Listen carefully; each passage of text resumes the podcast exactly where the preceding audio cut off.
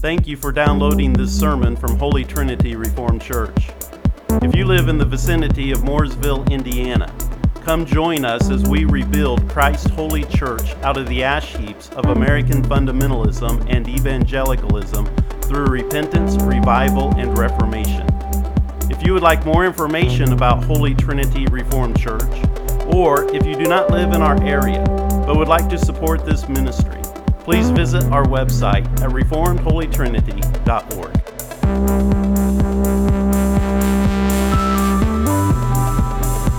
Turn to Ephesians chapter two.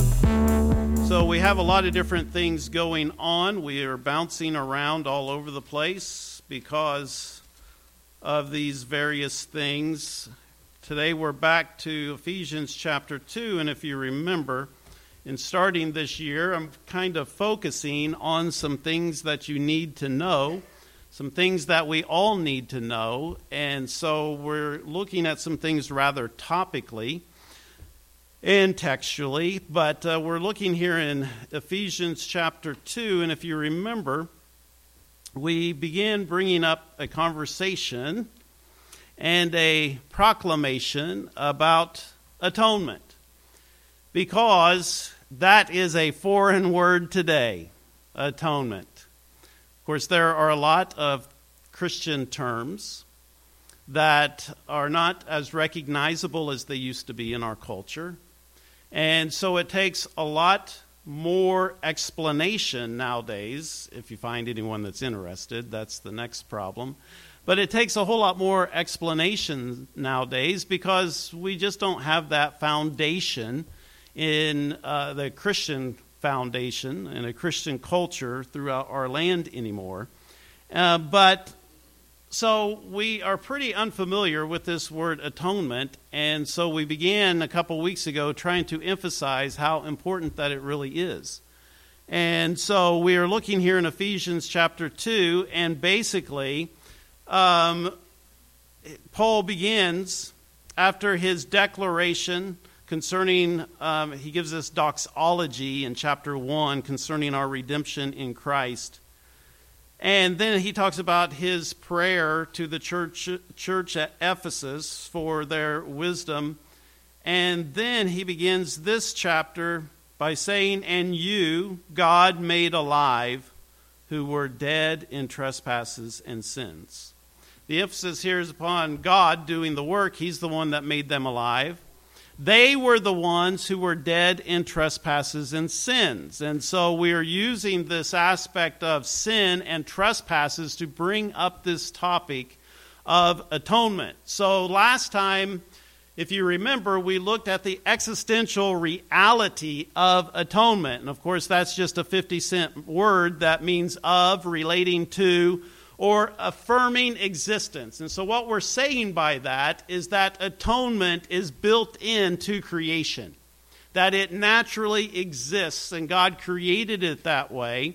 Um, it is the state or fact of having being, especially independently of human consciousness and as contrasted with non-existence. So in other words, it's the aspect of being. Okay, it just exists because it is in the created order. It's part of universal law. And it's a concept that we have lost sight of. Um, in the Old Testament, they were very familiar with atonement, and it wasn't just the Hebrews, it was also the pagans. You've probably seen on movies, um, whatever religion it was, especially even in paganism, where they were offering sacrifices and incense to appease the god or the gods. See, there used to be built into everybody's worldview, regardless of your belief concerning God, that there was the necessity for atonement. And the reason why there was necessity for atonement is because that God or a god or the gods were displeased with man. That's not the case today, is it? because everybody is God's little pet. He's their little buddy. He's their boyfriend. They're, they're, they're his girlfriend, or whatever the situation might be. All this weirdness that's going on in our arrogance and pride and narcissism that we have going on today. But atonement is built into the world, both in creation and also post-fall, as it was revealed.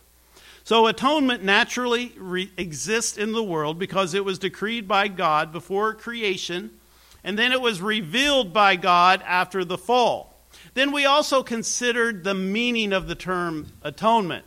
So that's helpful for us today to help understand what in the world we're talking about. And this word that's translated into the English as uh, atonement primarily is actually used in the Hebrew Old Testament one hundred two times, especially in the first five books of the Bible. It was a big deal. Atonement was a big deal in the Old Testament. It's also translated in the uh, English Old Testament as purge, reconciliation, reconcile, forgive, purge away, pacify, Uh, to make atonement, to be merciful, cleansed, disannulled, appease, put off, pardon, and pitch. Those are all the different translations coming out of that. But what the word basically means, to cover, to purge, to make reconciliation, to pacify, to propitiate, uh, to atone for sin, and uh, to be covered, if I didn't already mention that. Eastman's dictionary, Easton's, or excuse me, Easton's Bible Dictionary says the meaning of the word is simply at one meant. Atonement. The state of being at one or being reconciled, so that atonement is reconciliation. Now, the Bible, in the New Testament, in the epistles, there's a lot of talk about reconciliation, is there not? Being reconciled with God, to be reconciled with one another. It's atonement. But yet we are completely at a loss today concerning this word atonement. The word atonement also means to expiate, which means uh, to appease. So I mentioned earlier, remember, in all the different religions, there was always this concept about appeasing God or the gods.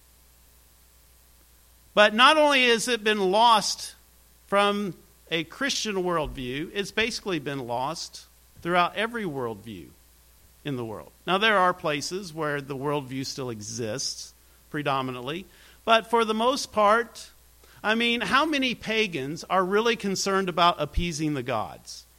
You know, they get on Facebook and they're some Wiccan or or they're uh, believing in Thor or some kind of other Nordic uh, god, and they're they're they're following all these trends on social media, but they have no interest in appeasing the gods that they say that they believe in.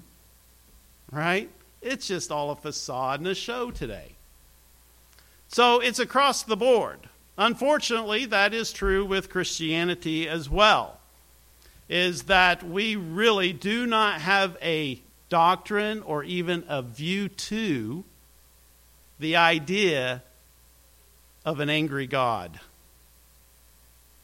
Jonathan Edwards sparked the first great awakening here in America with a sermon titled, "Sinners in the Hands of an Angry God." But that's not going to be preached today because we don't believe it. We have completely lost any sense of God's holiness, His righteousness, His perfection, and His justice. Therefore, here's the, here's the kicker though. If God is not those things, then there is no need for atonement.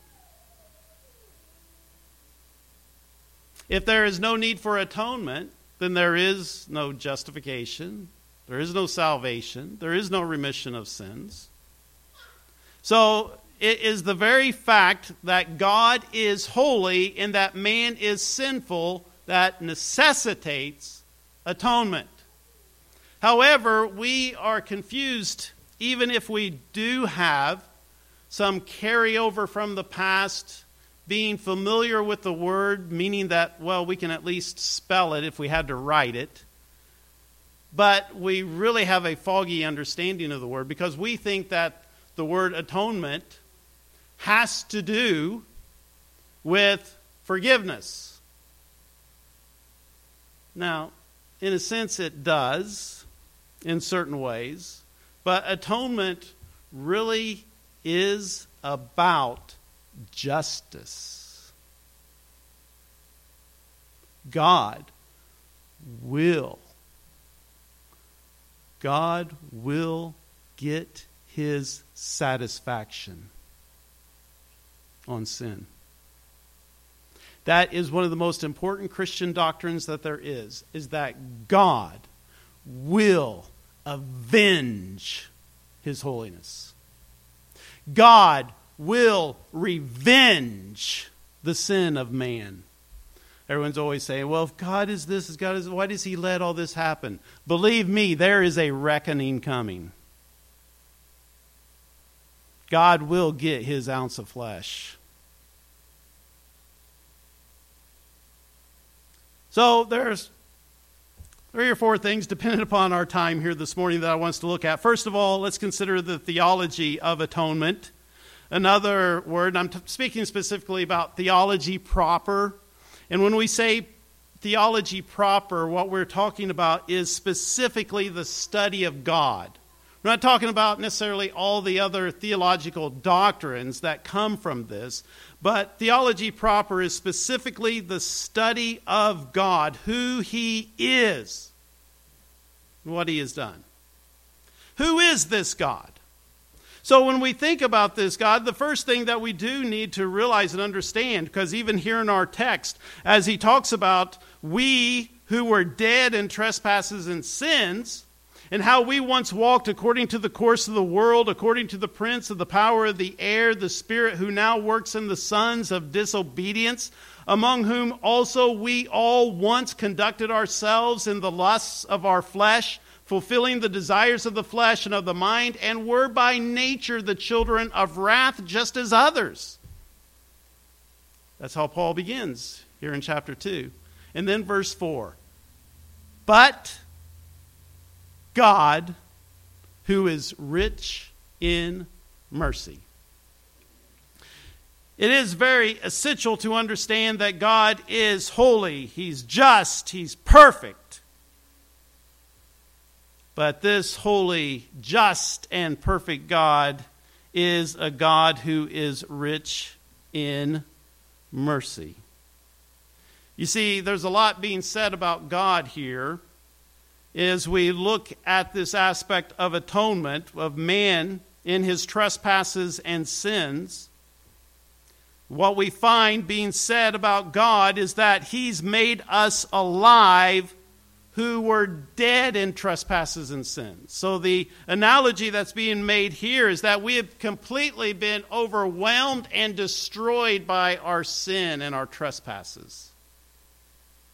It has completely suffocated all the life out of us. We have no spiritual life. But God, who is rich in mercy. It reveals that the Lord is a God of mercy.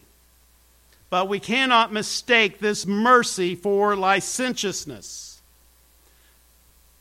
And that's what we want. We want a God of li- who is licentious, who will indulge freedom to excess and not be restrained by law or morality. But God is not lawless, and he will not excuse sin. He is perfectly holy. To render God lawless is to deny atonement, for atonement can only exist where there is law and transgression. So lowering the standard, removing the standard, or making God's holiness and law changeable, limited, flexible, and so on does not make God more merciful. And that's the error we have today. We believe that if God would just grade on a curve and grade imperfectly, that that makes him more merciful. And it doesn't. It makes him less merciful. It makes him less merciful and immoral. So we need to be very careful not to create a system of exceptions to righteousness, because God is holy and God is angry with sin and should be fearful. And that's a category that we have to maintain the distinction. But God is rich in mercy, which is another category with its own distinctions. So God's mercy is not excusing our sin, even though that's what we desire. We don't want forgiveness. We don't want remission of sins, because how is there remission of sins? By the shedding of blood. Without the shedding of blood, the writer of Hebrews says, there is no remission of sins. So what we want is God to just excuse us, to exempt us, to make us immune, uh, to give us privilege, or because we're under or we're disadvantaged, to give us welfare. That's what we want. But we need to make sure that we do not confuse God's mercy with excusing our sin, but understand that God's mercy is making remedy for our sin. His mercy is atonement. His mercy is making satisfaction on our behalf. As Paul says in Romans five eight, but God demonstrates his own love toward us in that while we were still sinners, Christ died for us. He demonstrates his love for us in sending Christ to atone for our sins, but his love is eternal. It was before the world began that God loved us, and we see this in First Peter chapter one, verse seventeen, where he says that Um, with the precious blood of Christ, as of a lamb without blemish and without spot. He indeed was foreordained before the foundation of the world. Remember, we looked at this two weeks ago to show that this, this principle and law of atonement is built into creation. We also see in Second Timothy chapter one, where Paul says, God has saved us and called us with a holy calling, not according to our works, but according to his own purpose and grace, which was given in Christ Jesus before the world began. Now we can look at other passages of Scripture to show that before the world began, God was decreeing his mercy through atonement.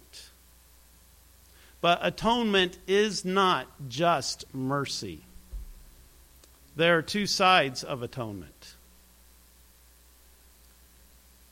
But God, before the foundation of the world, did decree his mercy in making atonement. You see, when we look at the anthropology, which is the doctrine of man concerning atonement, we come to realize that atonement really is simply this. It's payment. The wages of sin, the payment of sin is death. You have to atone for your sins. So we understand in relation to the doctrine of man that man is dead in trespasses and sins here in our text. And in verse five of Ephesians two, it says, even when we were dead in sins. Paul says, for all have sinned and come short of the glory of God. To understand man is to understand that man is in a sinful state, that he is a sinner, that sin is not something that happens to him, but that he is sin. You cannot understand man without understanding that he is fallen, sinful, wicked, depraved, corrupt. Job asked the question, what is man that he should be clean, and he which is born of woman that he should be righteous? How much more abominable and filthy is man, who drinks iniquity, who drinks wickedness like water? Jeremiah, the prophet, said, the heart is deceitful above all things and desperately wicked. Who can know it? Jesus said, it's not from without, but it's from within that sin comes from. Jesus says it's out of our hearts that proceed evil thoughts, murders, adulteries, fornications, thefts, false witnesses, and blasphemies. So there is no excuse. You can't project it upon someone else. It can't be someone else's fault. Nope, your sins are your fault because that is who you are. So when we think about this, we also have to consider the worldview of atonement. So we've considered that God is holy, but also that God is merciful, that man is sinful, man is damned, that God's wrath must be appeased, sin must be atoned. So what is this concept of atonement? Hebrews nine twenty-two says, and according to the law, almost all things are purified with blood, without the shedding, without shedding of blood, there is no remission. That should make us think of something. It should make us think of Genesis chapter nine and verse six. Whoever sheds man's blood, by man his blood shall be shed. For in the image of God he made man. What is being declared here? Atonement has to be made. If a man murders another man, there must be atonement, and there's only atonement by the shedding of blood.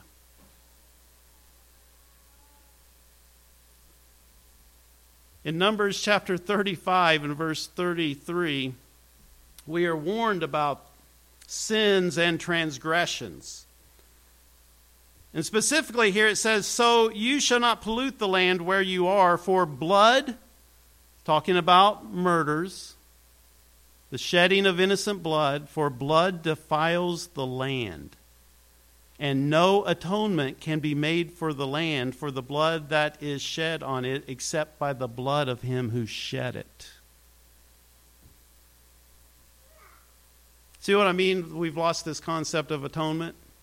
Our prisons are full of unatoned transgressions. You see, satisfaction must be made for sin. Without satisfaction, there is no justice. Everyone's talking about no justice, no peace. No, no, yeah, no justice, no satisfaction. You have to have true justice, or the land is defiled. In Leviticus eighteen twenty-five, uh, the Bible says, the land is defiled, therefore I do visit the iniquity thereof upon it, and the land itself vomiteth out her inhabitants. You see, how holy and just is God? How serious is he concerning sin? So serious that in Deuteronomy chapter twenty-one, even if there was someone who had been killed, and no one knew who, what, why, when, or where. Well, they knew the where, but they didn't know all the others. God said to his people that they had to make atonement for that sin. And if they didn't, they would bear the consequences of that sin. Blood had to be shed. They had to offer a blood sacrifice. We can find reference to this in relation to the prophets, talking about the land not being cleansed, not being atoned for. That's what the word cleanse means. That the land has not been cleansed, and judgment came upon Israel. They were divided. They were sent into captivity. The prophets warning them about the land not being cleansed. And one of the things that Ezekiel says in reference to that says, her priests have violated my law and have profaned my holy things. They've put no difference between the holy and the profane, neither have they showed difference between the unclean and the clean. The land has not been cleansed. It's not been atoned for. They haven't shown the difference. Over and over again in the ceremonial law, you find the phrase, and the priest shall make atonement. I mean, it's just over and over and over. You see, everything is based upon atonement. Civil government is based upon atonement, and if it's not, you cannot have justice.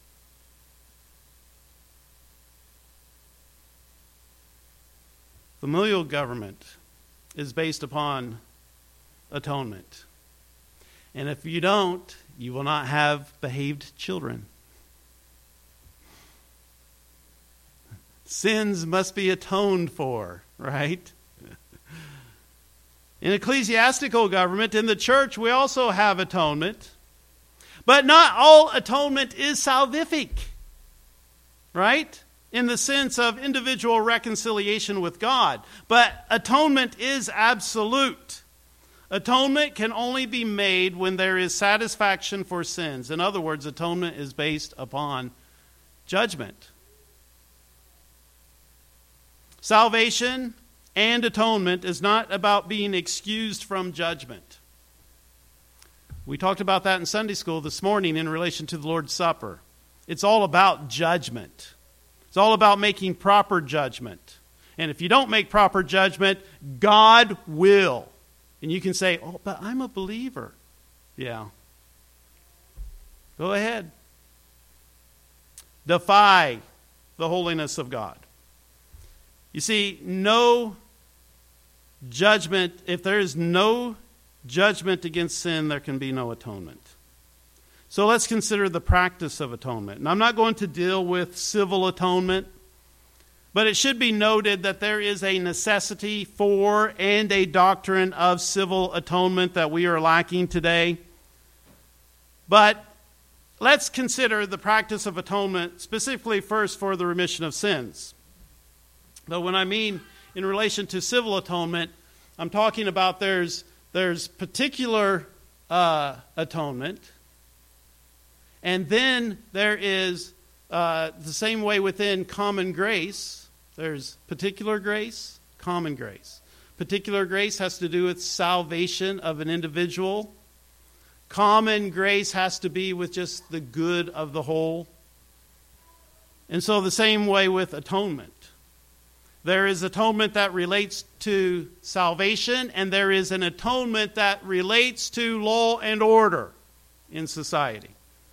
We're not going to deal with the law and order in society. We're going to talk about atonement for the remission of our sins, because without the shedding of blood, there is no remission of sins.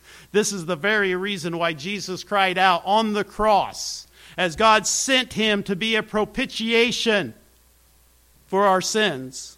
He cried out, "My God, my God, why have you forsaken me?" Because God is holy. Because he cannot dwell with sin. Because he cannot look upon sin. God's wrath was poured out on Jesus to atone for sins. Jesus was the expiation for sin, meaning uh, he is the one who atoned for the crimes of sinners. He is the one who has made satisfaction for their offense, by which the guilt is done away and the obligation of the offended person to punish the crime is atoned for. You see, atonement requires the wages of sin to be exacted. But what does the Bible say concerning this atoning sacrifice for salvation? In Romans three twenty-five, talking about Jesus, it says, "Whom God set forth to be, uh, set forth as a propitiation by his blood through faith to demonstrate his righteousness, because in his forbearance God had passed over the sins that were previously committed." Why did God pass over it?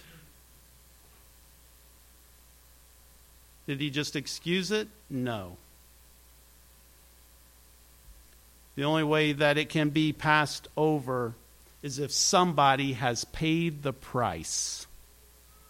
The gospel is this message: Jesus Christ has paid the price, and his blood is sufficient for all the sins of the world. in Hebrews chapter two. Well, first of all, when we talk about propitiation, we're talking about making satisfaction, appeasement.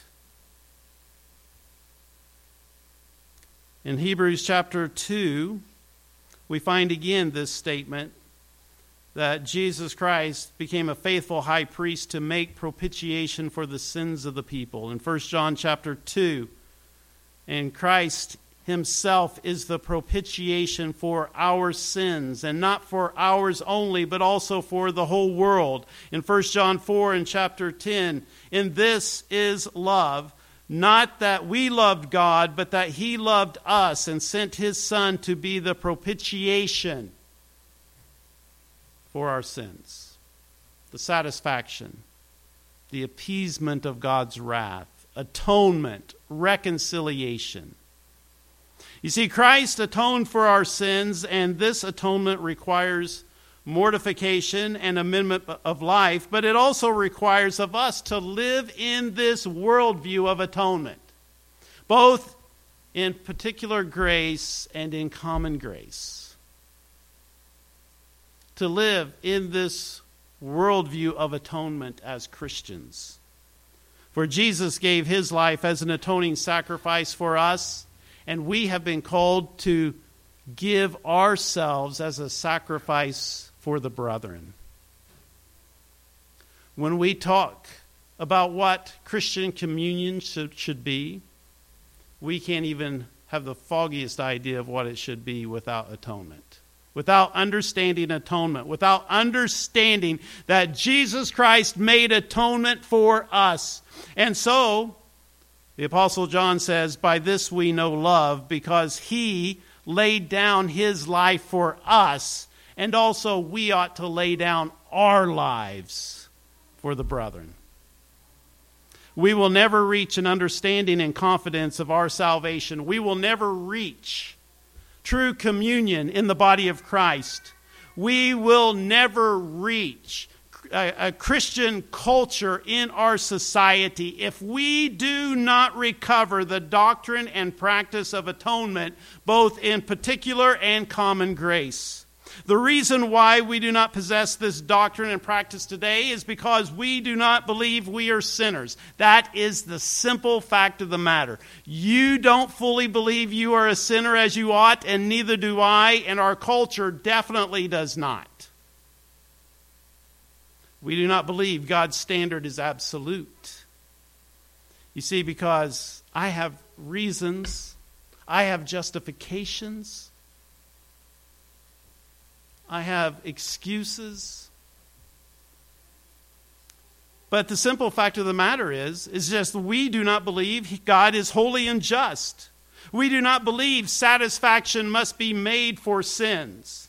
Today we have exemptions, immunity, and excuses rather than atonement. We do not believe we are responsible either because we are privileged or because we are disadvantaged. Today we have a doctrine to justify our sin rather than a doctrine to justify us from our sins. So how are you going to atone for your sins? Because you can. Everybody wants to cooperate. Everybody wants to merit their salvation. Well, you can atone for your sins. Sure, you can make satisfaction by paying the wages of your sin,